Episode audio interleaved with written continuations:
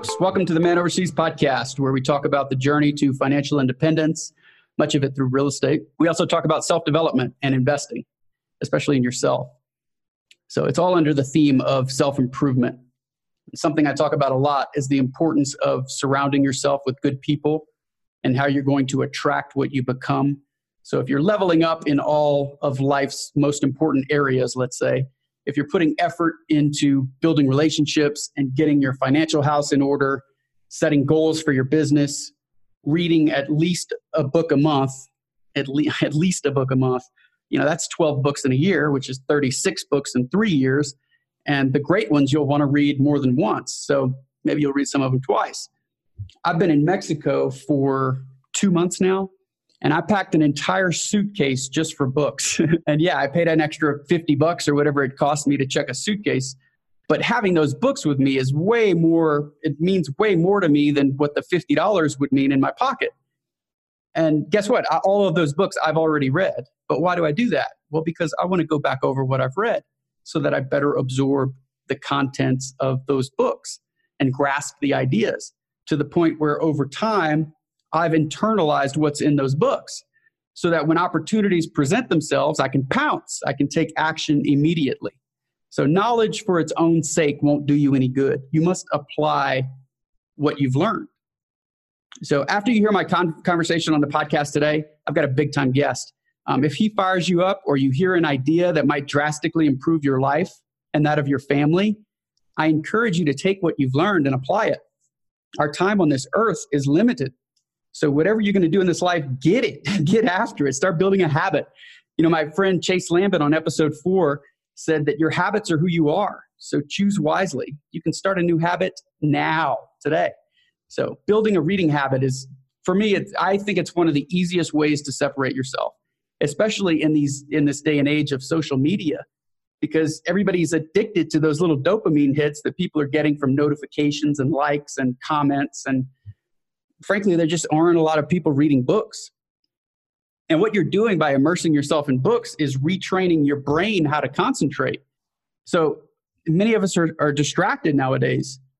And I can almost guarantee you that half the people in your line of work are not studying those who've been successful. Those in the top 10% of their field are always reading something. They have books on their nightstand at all times. And I don't care what line of work you're in. If you're in the top 10% of your field, you are going to be highly compensated. And when you're highly compensated, you can build an extraordinary life. And what you're doing is funding contentment if you do it right. So pick up a book if you're curious. The books I'm traveling with, The Millionaire Mind, it's a classic. It's sort of the follow-up to The Millionaire Next Door. I have the Automatic Millionaire by David Bach with me. I have What I Talk About When I Talk About Running, which is a memoir by Haruki Murakami. I'm not a long-distance runner, but I love the book. I think you'd be hard-pressed to find better prose. It's that good. Benjamin Franklin's autobiography. I have Meditations by Marcus Aurelius. In fact, I haven't gotten on a plane in the last 4 years without that book being in my carry-on.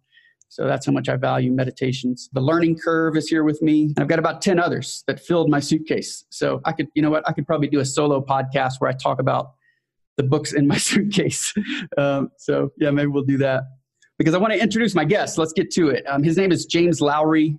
He's from RethinkTheRatRace.com. He's the founder and purveyor of RethinkTheRatRace.com. When I was a guest on Bigger Pockets, I talked about how to arrive at your financial independence number, and that was by accumulating 25x your annual spending or being able to live on 4% of your net worth per year. Well, James and his wife, Emily, have achieved their financial independence number in 3 years, which is amazing. They did it through sheer hustle and frugality and taking advantage of tax-advantaged accounts. And they're also big real estate investors. So we'll have a lot to talk about. So let me introduce my guest. James, welcome to the podcast, man. How are you? I am doing great, Brad. How are you? Everything's good, man. I appreciate it. Let's talk about the popular blog you've developed. It's aptly called Rethink the Rat Race. And I love that name. How did you come up with that? Well, actually, it's funny you say that because initially it was the Rat Race Rejects, and somebody had already taken that URL. So we had already paid for someone to make the logo on Fiverr, and there's actually a Christian rapper named Andy Medio, and he has a song about the Rat Race, and so we had heard that song and we thought that it was a pretty apt name. And so that's pretty much where it came from. That's cool. When you first contacted me, you said that it was like looking at an older version of yourself. Do you remember that? I absolutely do. Yeah, I remember pretty much almost word for word your entire Bigger Pockets podcast. It was it's definitely my favorite episode so far. Oh, thanks, man. Well, I've seen pictures of you on Instagram, and I must say you are not a younger version of me. I thought I was into health and fitness, but you are way ahead of me. How do you get looking like that?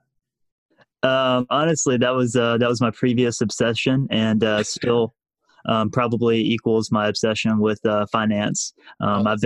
I've been obsessed with physical fitness pretty much since I could start working out. Yeah, what age was that? Well, actually, I started working out with football and things like that, sports in high school, around 13 or 14, and I didn't really take it seriously until I was about 18 or 19, and that's when I really saw, how much health can really affect your life, and so that's when I really started diving down that rabbit hole. Cool. Yeah, it really energizes you, right? So I'm sure you still have a workout routine. Maybe you're just not as obsessive about it. Yeah, it just means that I get up earlier in the morning. I get up and I'm usually at the gym around 4:30 or so. So I still get in my, hour and a half to 2 hours at the gym, and then I just focus on other things after that. That seems to be a pretty common theme of high achievers, is that they get up really early. Have you always gotten up that early or close to it? I'm not a big sleeper. I know that everybody says that you need so many hours of sleep, and recently I've been working on that. My wife is a good influence on that, but I would much prefer to get up early in the morning because staying up late at night, I typically just sit on my ass and watch Netflix, or, something useful like reading is always good and stuff like that. I'll do that, but I'm not as productive. So I usually find that, 4:30, 5 a.m., nobody's in my way. Nobody's up doing anything. And I'm not going to get up that early just to sit on the couch and watch TV. So that's usually when I do most of my writing and my exercise and stuff like that. Yeah. Yeah, that's cool. So I guess you go to bed early too, huh? Not typically, I'd say between 10 or 11 or so.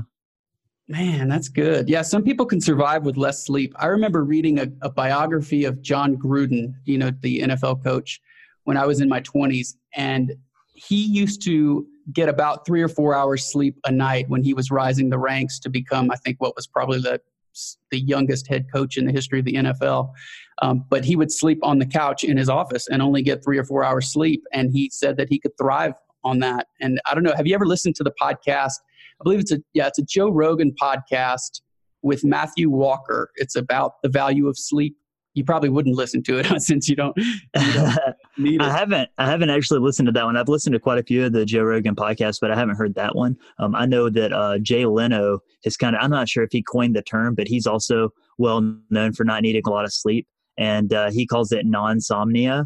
And so it's like insomnia, except, you just don't need the sleep to function. And I went through all of college sleeping, 3, maybe 4 hours of sleep a night for 3 or 4 years. And only recently have I started sleeping a little bit more than that. And most of that was due to melatonin. That's fascinating. Yeah, that podcast really encouraged me to get more sleep. So I average about 7 hours and 15 minutes. I'm pretty precise about it. But yeah, he said that the number of people that could survive and thrive on 6 hours sleep or less, rounded to the nearest integer, was zero. So it's something like 1 in 1,000 that can thrive. But 1 in 1,000 is a pretty big number. I mean, if you had lottery chances that were 1 in 1,000, I don't know about you, but I'd probably buy $10 worth of tickets. So yeah, that's pretty good chances. Yeah, you probably are 1 in 1,000. So speaking of lottery chances, have you always been good with money? Actually, quite the opposite. I've became good with money, particularly over the past 3 years. I'm really good at frugality, mostly because that's the same thing as being poor. So I'm really good at that. Why are you good at being poor? So growing up, my my family wasn't very well off. I'm the third child of two deaf parents, and my parents got divorced. And so my mom pretty much raised us by herself off of income that she received working night shift at Walmart. So, you know, we're talking barely above minimum wage with three kids. And so, so I grew up pretty poor. I distinctly remember, you know, the electricity getting cut off, cars getting repossessed, and having to go out with my sisters and go get all of our things out of the van while the tow truck driver was waiting for us. And it's, I mean, it's pretty sad, but that's kind of what made me as motivated as I am today to not be in that situation ever again. That is powerful, man. So both of your parents were deaf, and they divorced. How old were you when they divorced? I was in, I guess, second grade when it actually happened. So I guess 7, maybe. Yeah. And you know, a few years later, my dad actually passed away. He passed away when I was 14. And so, so it's a tough time. And you know, it's just, it's one of those situations where, you know, you get through it and it makes you, you know, stronger than you were before. And, you know, not really a whole lot bothers me anymore. Man, wow. We have a lot in common. So you didn't grow up surrounded by privilege. Where did you grow up? What part of the country? So I grew up in a rural city in North Alabama. It's called Priceville. We had, I think, maybe about 100 people in our graduating class. So not a big school. And so that's pretty much where I grew up. And actually, just I'm still in the area. I only live about 30 minutes from there. Mm. So where did you learn good money habits being in a small town like that? Yeah, I didn't really learn them from anybody in the town. There were a few people that were well off, but you know, most people were really good at faking it, like a lot of people tend to be. And so I actually found out about it through Mr. Money Mustache about 3 years ago. And once I read that, you know, his stoicism, his kind of take it or leave it attitude really spoke with me a lot. I liked his writing style and stuff like that. And so I really went down a rabbit hole there. And for every waking minute, pretty much I was reading that blog. That's cool. Yeah, I'm a fan of Mr. Money Mustache too. Pete is his name, right? Right. Yeah. Cool. So I know in terms of your investing, I know that you invest in real estate, but are you also taking advantage of pre-tax accounts? Are you employed? Tell me about your current situation. Yeah. So both my wife and I are employed with typical W-2 jobs. She's a systems engineer, and I manage 8 physical therapy clinics in North Alabama. And so our pre-tax, we max out Roths and 401ks.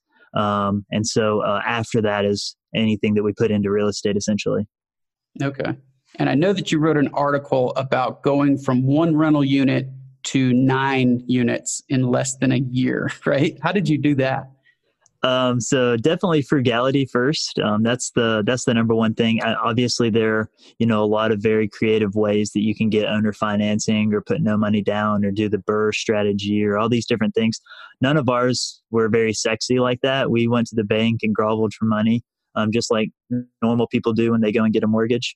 We just happened to save first, and that gave us the disposable income to put, you know, 20% down or 25% down if it's a multifamily, on a bunch of properties in 1 year. So it just so happened that, you know, I was scouring the Zillow, MLS, and Craigslist and even Facebook daily to see exactly what was up, on the market that day. And I watched it multiple times a day.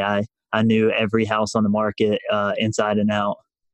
Well, that's cool. So you were inspired by Mr. Money Mustache first, and then you found Bigger Pockets, and then started looking at Craigslist and Zillow. Or what order did you find? Like, how did you get inspired, and what motivated you? Where did it start with Mr. Money Mustache? Yeah, funnily enough, I read the 4-Hour Body by Tim Ferriss, and then after that, I kind of stumbled upon the 4-Hour Work Week, and he talks about passive income, and so. Once I found out about passive income, I kind of stumbled upon Bigger Pockets, and, you know, there was a lot of high level stuff in there. And this was when I was probably 21, maybe 22. And I just really kind of limited myself and thought, you know, this is never going to happen. So I kind of forgot about it. And then when I ran across Mr. Money Mustache, I already kind of had a predisposition to real estate. And so that's really the order. I found out about real estate before I found out about financial independence, but financial independence is what led me to actually start in real estate. Man, that's great. Reading always leads to more reading, right? Absolutely. Yeah. So you also wrote about living in a 650 square foot living space. Is that you and your wife shared that small of a space? Actually, it's even smaller than that now. We had a condo that was about what you're talking about there, 650 square foot, give or take. Now we live, the exterior of our apartment is about 400 and some change. So the interior is even less than that once you take into account closets and the bathroom and stuff like that. Wow. And your wife's on board with this, huh? Yeah, it took a little bit of coaxing, but she, once I found out about Mr. Money Mustache, that kind of writing doesn't really speak to everyone. And so, essentially she came home one day and I told her that I had found this blog that told us that we could retire early and that she wasn't allowed to go shopping anymore, essentially. And so that doesn't go over very well when you're not willing to compromise. And so I kind of took it a little easy and got her on board, and she kind of realized how quick it can accumulate if you're being mindful about it. And from that point on, she's been down to move just about anywhere. Oh, that's really cool. Yeah, my wife is the same way. She saw how fast it could accumulate, and it didn't take much convincing. Also, being able to see, once you get out of the United States, how far a dollar will take you, and so yeah, it makes the sales job a little easier, right? Absolutely, yeah, it does. And I like what you said about how Mr. Money Mustache doesn't speak to everyone. I say this too, that if there is someone who inspires or motivates you, how important it is to revisit that content, because we all hit lulls and we get complacent. And I mean, do you procrastinate every once in a while? I like to think that I don't, but obviously I do. There are times where, I don't want to do this or don't want to do that. And then I just think about how much time I'm trying to shorten off of my work life. And so that kind of motivates me quite a bit, because I'm thinking, I'm trying to squeeze 30 years of work in 3. So that's definitely a motivating factor to keep from procrastinating too much. That's awesome. Yeah. And then you can revisit Mr. Money Mustache if you ever need a swift kick in the ass, or you could visit the 4-hour work week. And, if you're like me, you have highlights in the book, the 4-hour work week, and then you don't have to sift through the whole book. You just go straight to your highlights, and that might be the motivation you need. Or you can go to the gym and listen to a podcast that fires you up. Man, I'm with you. I like all of that. So do you have a real estate license? You mentioned looking at Zillow and the MLS. Do you have a real estate license to buy your properties? I don't. I had actually signed up for some real estate courses, but then I decided, my wife and I decided, we're only going to buy 1 or 2 more. So is it really worth the time investment and things like that, especially if we're not planning on staying here and maintaining that license. So I'm just happen to be lucky enough that I live in an area where the public has access to the MLS. We don't have access to quite all the information that's on the MLS typically, but I can find most of it myself anyway, just through resourcefulness. Oh, that's interesting. Yeah, I live in Houston, and the general public doesn't have access to the multiple listing service, but I know that that's something they fight over in the legislature quite frequently. So I hadn't talked to anybody that did that. Didn't need a license to access the MLS. So that's pretty powerful, right? I mean, it's really helpful. You kind of cut out the middleman. Yeah. I still have a realtor, and we just essentially bring her all the deals that we're interested in going to check out. Most of the time we submit offers sight unseen, and then once we get it under contract, we'll go and check it out. But yeah, so I mean, it's pretty useful, because then I can see them immediately. I can kind of run the numbers on it, and exactly what you're saying. I can kind of cut out the middleman, and there are times where, a house will just be listed within a couple of hours, and I go ahead and send her saying that we want to make an offer, and then we'll drive by it after the fact. That's perfect. I like that. I do think that you should always have a realtor involved in some capacity, because they really do add a lot of value. So do you do the work yourself? Like, what kind of houses are you looking at? Are they generally houses that need a lot of rehab, or how do you think about that? Most of them are pretty much rent ready. Just a little bit of curb appeal, some paint. Usually we go in and we paint some cabinets or we do this or that. I have done some more extensive work on one of our duplexes that we have, but it's not something that I would prefer to do or something that I like to do a lot of. I pretty much tore a bathroom down to the studs and replaced everything from all the way down to the PVC pipe that drains and put in new showers, new vanity, did the drywall, did all the plumbing, everything. I hated it, honestly. It was fun at the time, but looking back on it, I probably could have paid someone and saved myself, weeks of hassle to do it. So most of the time what we do is we just buy places that are pretty much rent ready and then kind of paint them and do things like that just to increase the curb appeal. And then we'll up the rent a little bit just because it looks so much better. Yeah. Tell me about the process. So you look on Zillow, you look on the MLS. How many properties do you think that you analyze versus go and see versus make an offer on versus buy? That's a great question. So at the beginning, I was analyzing every deal that came on the market. And that was when I was trying to become kind of the expert, or at least be as familiar with our area as I could be. So I was looking at every single listing, looking at, where it was located in the city, what that would rent for. And so I just wanted to try to memorize it. So now anytime I look at it, I know exactly what area it is, how much that would go for in rent, if it was a 1-bedroom, 2-bedroom, 3-bedroom. And so just being able to be familiar with the entire area like that has been very helpful. I've probably analyzed, I know I've analyzed thousands of deals, and I've put in offers on I'd probably say about 50 or so. We have 11, so that should tell you how many actually come through. Yeah, that sounds about right. When I was buying rental properties, it was about 12 or 14 that I would have to offer on before I would get a house, before I'd close the deal. It's crazy. People don't understand how much effort and how much persistence it takes. And you're doing all this outside of your W-2 job, right? I mean, a lot of this work is probably done on nights and weekends, early Saturday mornings. What price range were you looking at for these houses? So we've got them, they vary pretty widely. The most expensive one we've got is a 3-bed, 2-bath house, or a 3-bed, 2.5-bath. And it was $115,000. And we've got a condo that we bought and it was $43,000. So they all fall somewhere within that range. Most of them have been on the lower end. We've got 43, we've got a 47, and then we've got two at 49. And so that's really the lower end is where we started, just because those were the ones that were more affordable to us as quickly as we were trying to accumulate them. And most of those are actually duplexes. Wow. Okay. So people are wondering, where exactly do you live? Are you 30 minutes from a big city or anything?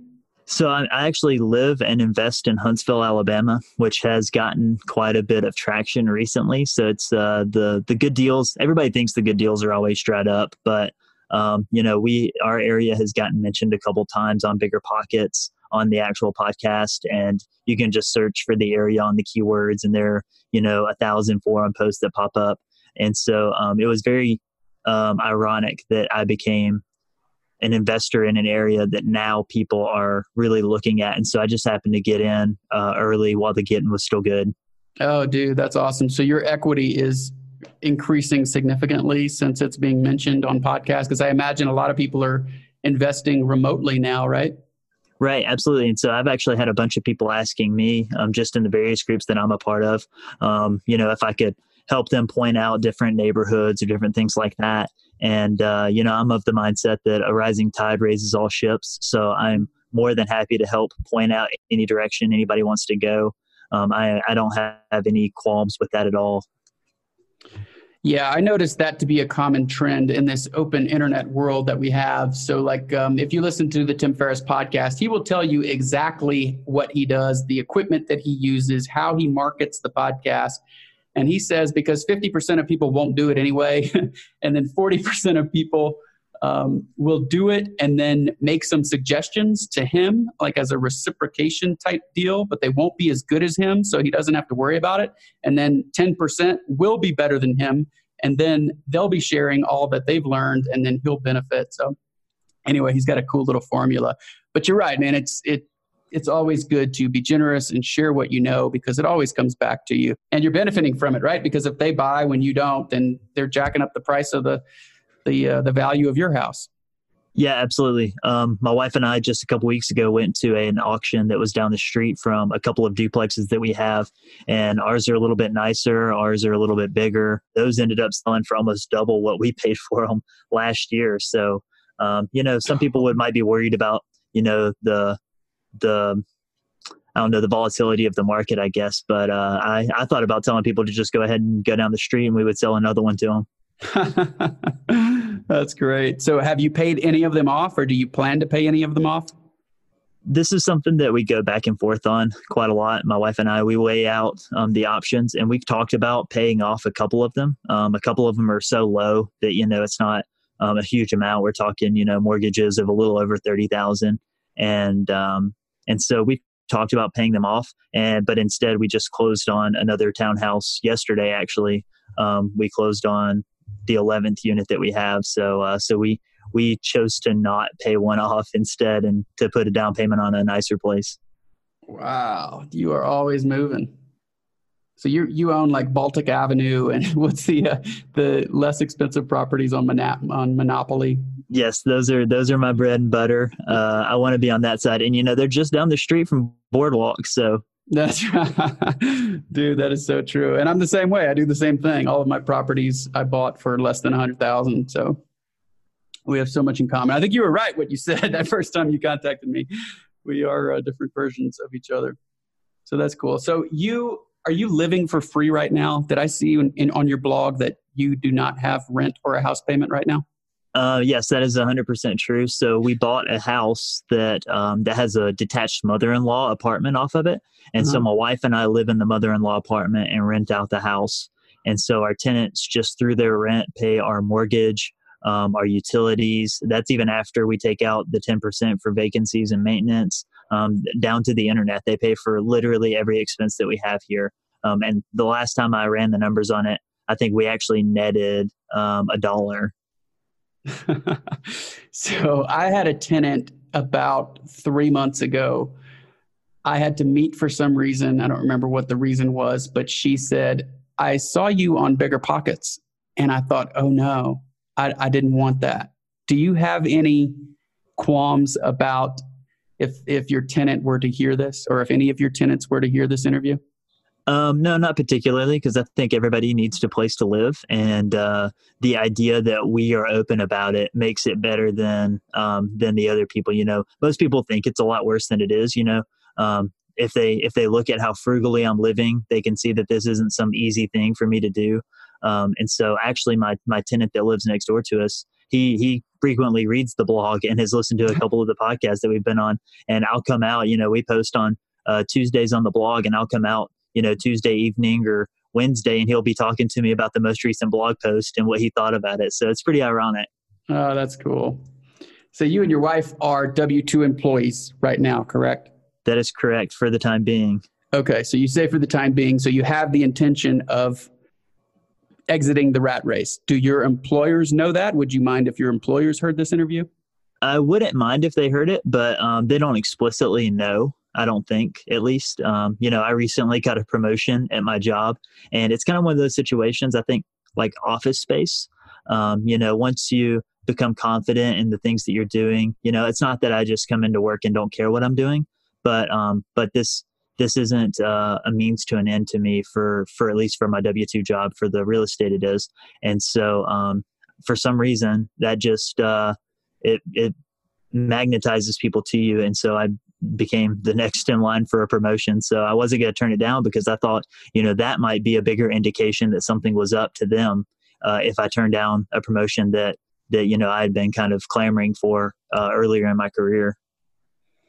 Man, that's good stuff. Yeah. When you become a good steward of your money, it seems that you get more money, right? I think that might be a biblical principle, but you've taken care of your your money, and since you're so strict with your budgeting and your discipline and your fitness, all of that affects everything else, right? And then you become better at your job, and because you're more energized from working out and eating right and getting them, you know, you don't need the sleep, but I do. When are you planning your exit? So we are talking about potentially later this year in September after FinCon, the financial conference meetup in Washington, D.C. So we're talking about potentially when we get back from FinCon, turning in our 2 weeks notice after that point. Oh, very good. So my wife and I will be at FinCon also, September 4th to September 7th, right? If anybody's interested. Absolutely. Yep. Washington, D.C. Cool. Yeah. Are you guys planning to do anything else besides attend the conference while you're there? Not particularly. There are a couple of things I want to do. Gallaudet University is there, and this is completely self-serving, but they're one of the largest deaf universities in the country. And so outside of their campus, they have a Starbucks that only accepts orders and only does anything in sign language. And so, I would definitely want to go there. That's like a big goal of mine, is to go and hang out in a Starbucks where, you know, pretty much no one is speaking. Oh man, that's cool. So going back to your exit, what would you and your wife do if you decided to leave the rat race? So we are discussing and are planning on going to Cyprus. My wife's father is from Cyprus, and so she recently got her EU citizenship. And so I've applied for mine, and we are talking about moving to a small island in the Mediterranean. My wife's grandparents actually have a detached mother-in-law suite from their house, and so they have an apartment that they currently rent out. And so we are talking about renting that out and renovating it and making it a little more habitable for people to come and stay for vacations. Man, you are redefining the term mother-in-law. You are making it a really good thing. Good for you. That's great. And so Cyprus is, so I'm sure I'll have some listeners in Houston. Cyprus is a suburb of Houston where I went to high school. But that's not the Cyprus you're talking about. You're talking about a small island in the Eastern Mediterranean, right? Is it south of Turkey and yes. Israel? Yes, it's pretty close to all that over there, but it's not actually like there's not anything bad going on there. It's the Middle East is obviously well known for being tumultuous, but it's mostly Greek. Half of the island is Turkish. It's currently invaded by Turkey, but it's very it's calm. There's not a whole lot of animosity going on over there. There's no like killings or, you know, bombings or anything like that. And so, it's actually the essential island life. Every time we go, everybody's very easygoing. Most people speak English, and everybody, it's people aren't into the rat race there. It's the exact opposite issue here. People are overly motivated to get to the next thing and do the next thing, and there, people just kind of take it as it comes. Yeah, I hear that. So, have you been to Croatia? You know, actually I have. My wife and I have been to Croatia twice, and we love it. It's one of our favorite countries. We have actually talked about moving there as well. Whoa. Okay. So Croatia might be my favorite country in all the world. And when you said that there's no bombing in Cyprus, the first thing I thought about was how in Dubrovnik there was bombing as recently as the early 90s, right? During the it was bombed by the Yugoslav army. And, so I guess you never know. So be safe, my friend. But it's funny you say that though, because I mean, Dubrovnik is one of the most beautiful cities in the world. And that's actually, you know, where we typically go when we go to Croatia. So, you know, something beautiful can still come out of whatever happens. Yeah, you're right. So the last time we talked, you mentioned geo-arbitraging your plans, and that's a really big word, plans, right? No, I'm kidding. No, really, what do you mean by geo-arbitraging your plans? So geo-arbitrage essentially utilizes lower cost of living or different costs and moving around to make that suit our lives and our lifestyle as best we can. So essentially, because my wife has gotten her EU citizenship and because I've applied for mine, the healthcare costs in Cyprus as a citizen are extremely, extremely low, much less than the health crisis that we're having currently in the U.S. So for instance, I looked into it, and to visit a primary care physician is $4, and to visit a specialist is $8, and that's it. That's all you pay. And so that's really one of the key questions in early retirement is how do you pay for health insurance, because that's always tied to your job. Well, if we go over there, then we don't have to. Oh man, I have a relatable story. So a few weeks ago, my wife was sick. We're in Oaxaca, Mexico right now. And she was feeling so bad that she couldn't make it to the doctor's office, which is at the bottom of the mountain where we're staying. And so I went there on her behalf, and I told the doctor in my limited Spanish what the problem was. And she said that she could come and see her at our house. And I thought, oh, that's going to cost a fortune. And when the taxi pulled up, I told her that, you know, of course I'm going to pay for the taxi, but how much does it cost to get you to the house?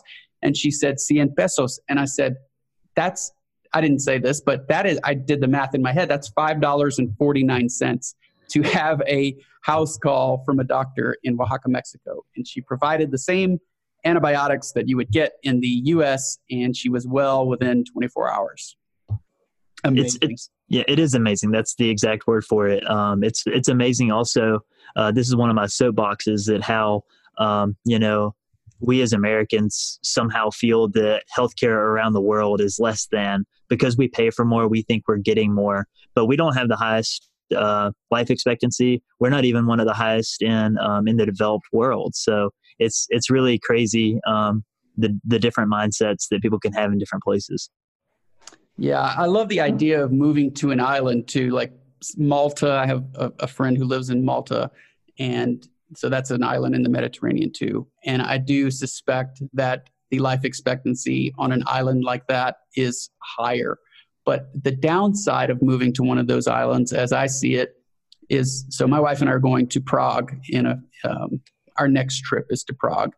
And from there, we plan to train to places like Munich and Vienna. And I have some clients that are meeting us there, and I'm going to tour them around that part of Central Europe. But one of the beauties of being able to do that is just getting on a train, and you show up to the train and you don't have to go through security. It's so easy. You can get there 5 minutes before it leaves. You guys are going to have to fly everywhere, right? Or do you take a boat?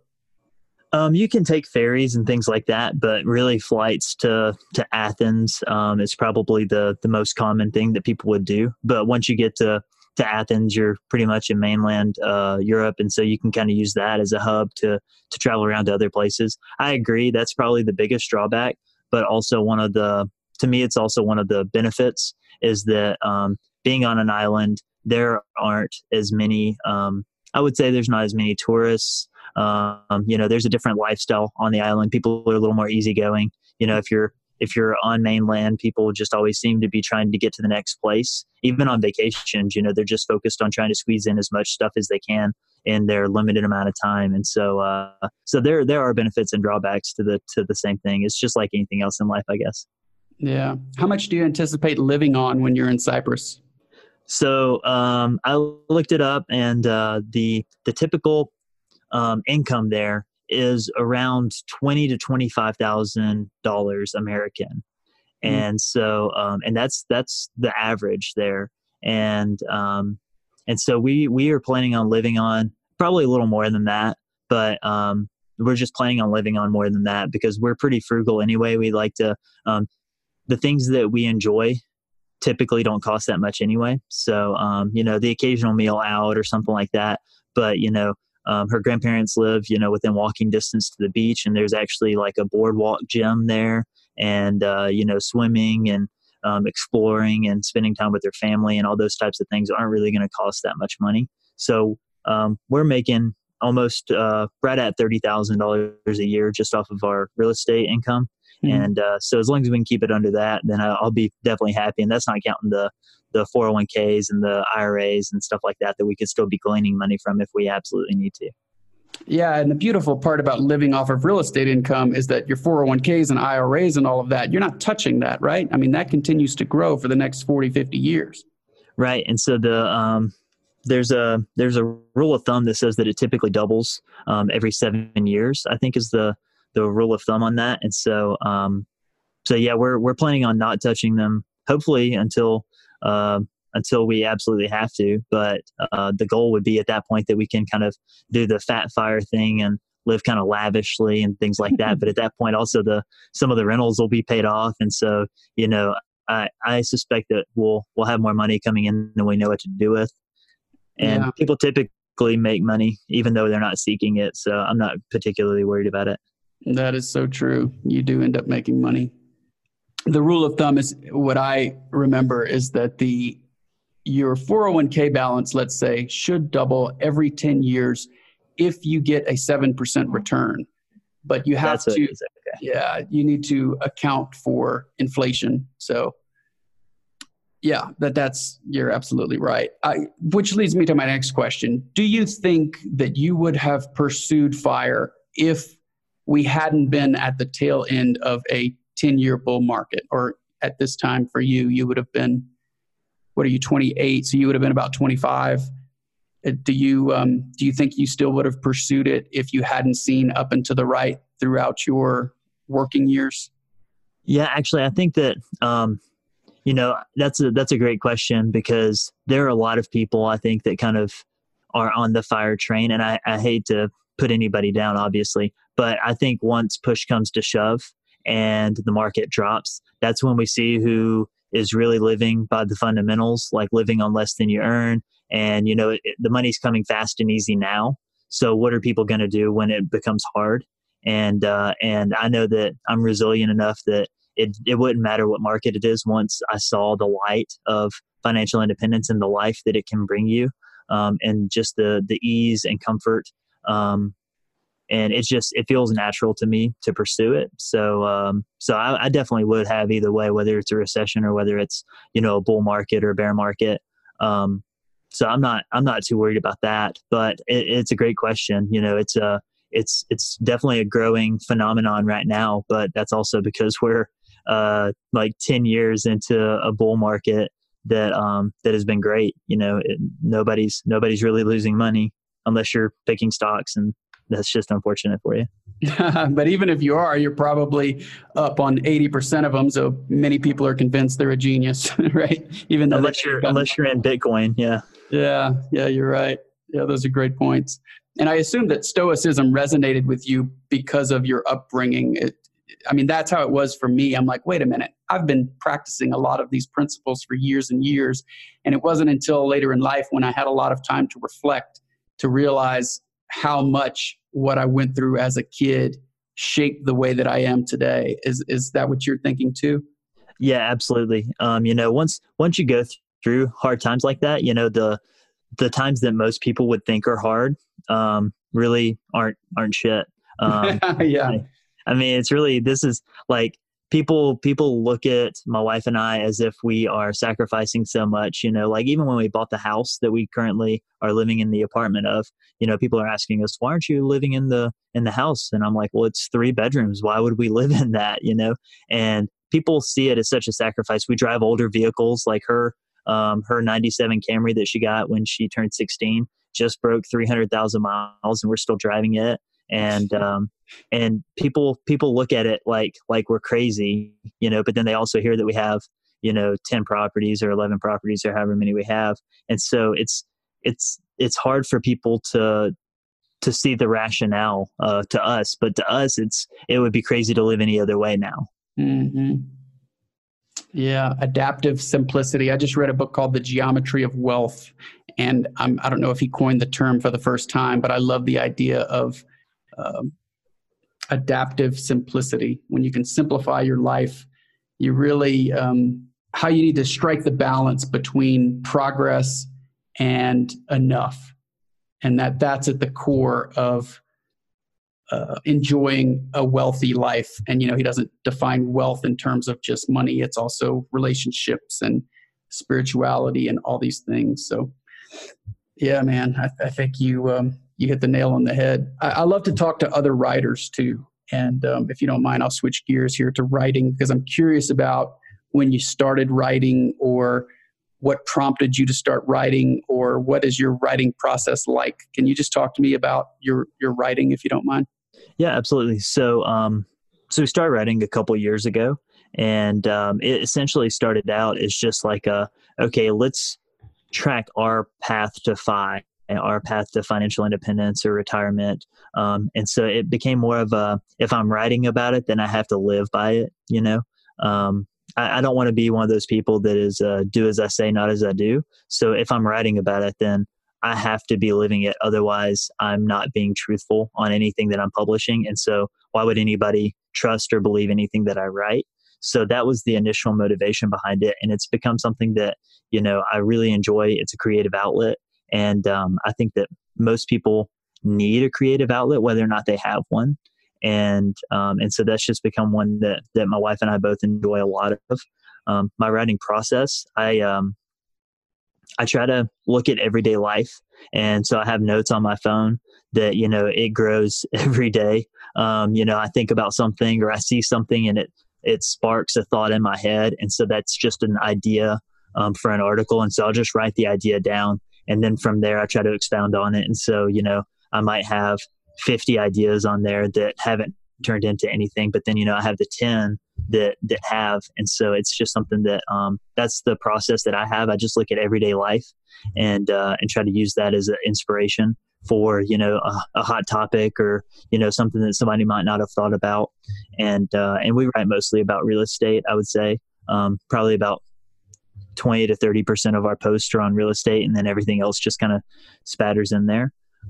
My writing process, I like to listen to background music, and I like for it to either be early in the morning or late at night when nobody is up bothering me. I don't want any notifications on my phone. I just want to be by myself with the computer, and I can write pretty precisely, or concisely, sorry, and get my thoughts out a lot quicker that way. It's kind of like I don't know if you've heard of the book Deep Work. Once you focus on one thing, you know, it becomes so much easier to complete that task as opposed to spreading yourself across 10 tasks.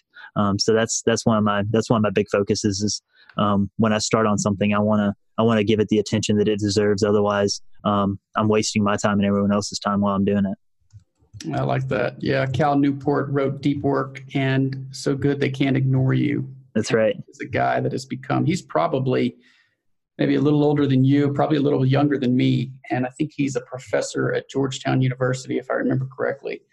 But he has been so successful even without social media.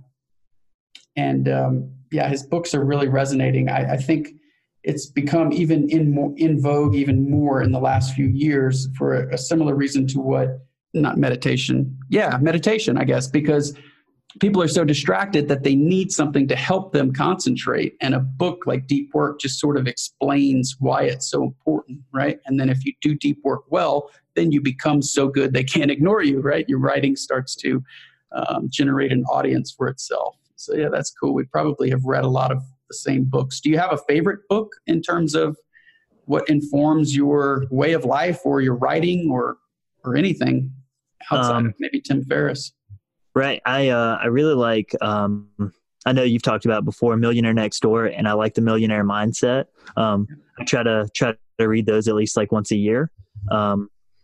I also like Never Split the Difference. It's more of a negotiation book, but I also like Richest Man in Babylon because it's I mean, it's not like incredibly old or anything, but you know, it's from the mid 1900s. And so, it's so amazing how the same fundamentals that would get you rich, you know, a century ago will get you rich today. You know, spend less than you earn, invest the difference, and just be mindful of what's coming out versus what's going in. And so, so that's one of my favorites is Richest Man in Babylon as well.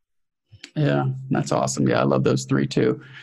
I met with an author yesterday who has the outline of 18 books and he's only published 2. And what he was telling me is exactly what you said. When an idea pops in his head, he'll make notes. And then I've heard, who was it? Jason Zweig. I don't know how to pronounce his name. He's a writer for the Wall Street Journal. I believe he's written there for 20 years or something. But he'll say that there's no such thing as writer's block because when the thought of having a block would come into his head, if he's sitting at a blank screen, he'll just start writing about something else from what he was thinking about writing about. And then he'll come back to what he was going to write. And I do that too. So I have a, a lot of unfinished blog posts in my WordPress.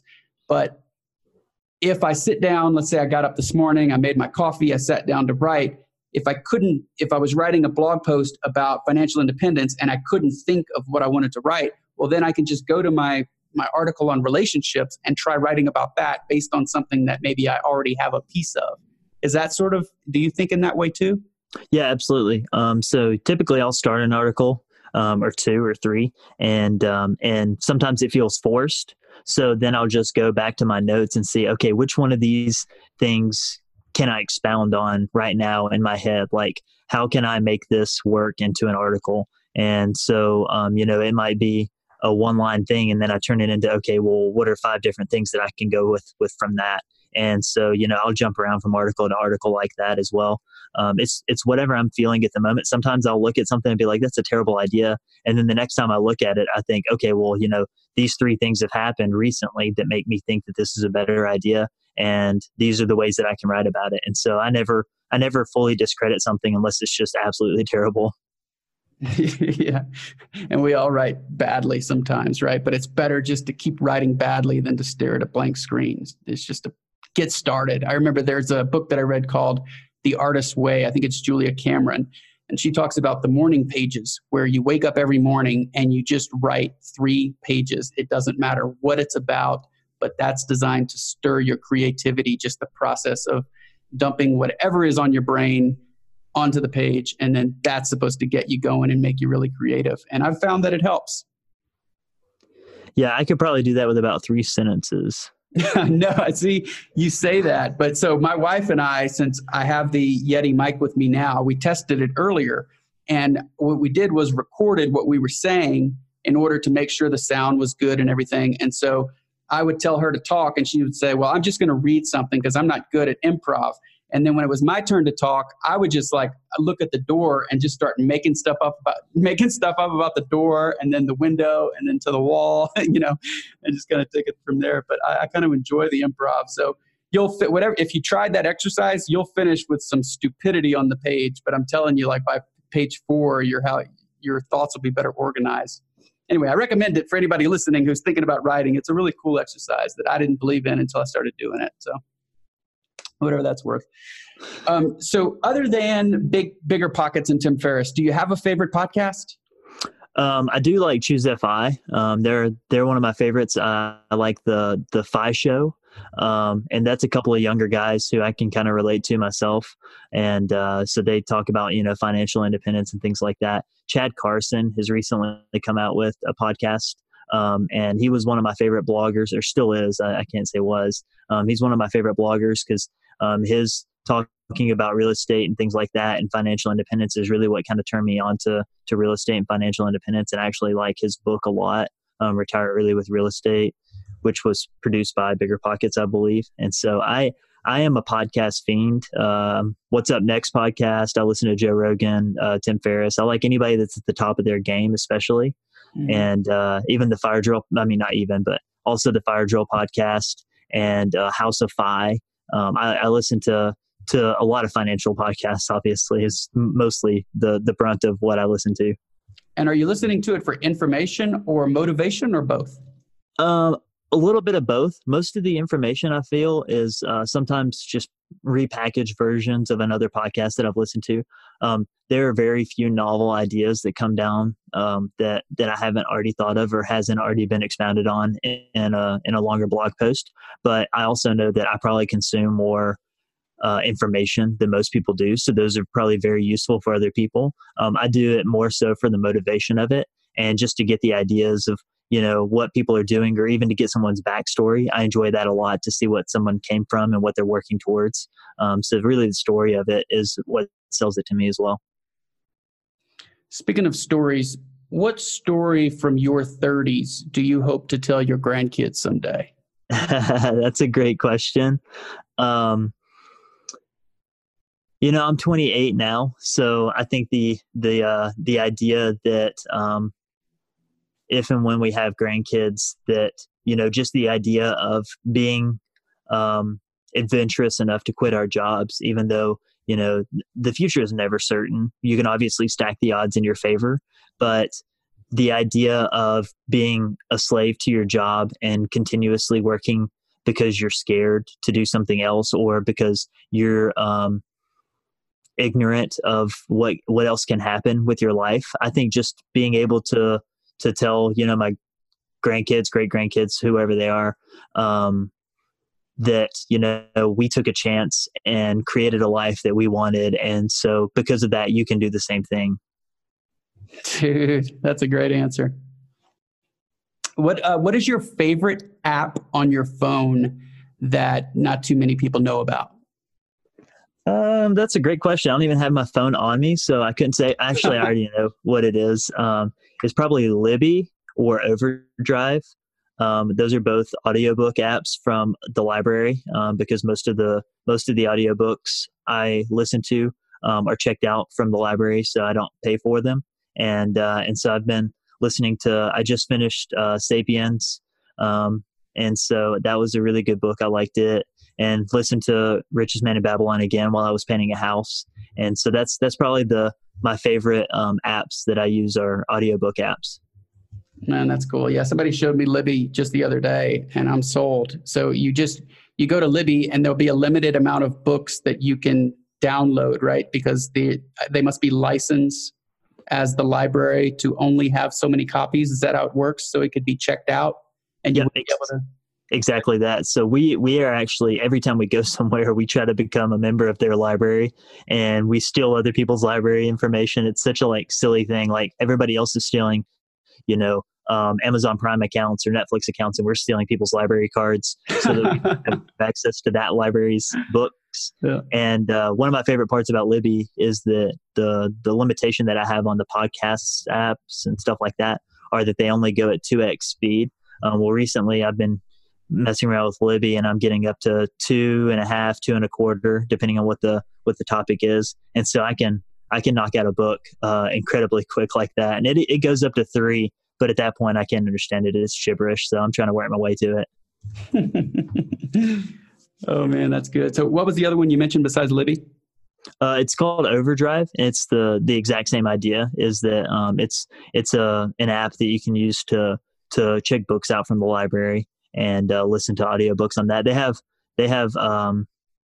ebooks on there as well. I'm a physical copy or an audiobook. I don't really do ebooks. My wife loves them, but I just can't bring myself to do it. I'd rather have a physical copy in my hand any day of the week, but if I'm doing something, then I'll try to do the audiobook instead.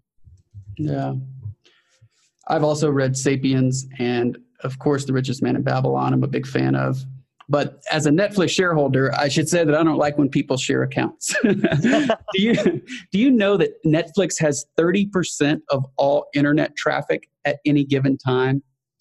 Isn't that amazing? I can't believe that. And I know they're going to get some competition from Apple, and Disney Plus is trying to come out with a streaming competitor. But we've recently started using Hulu, and we also use the Amazon Prime streaming.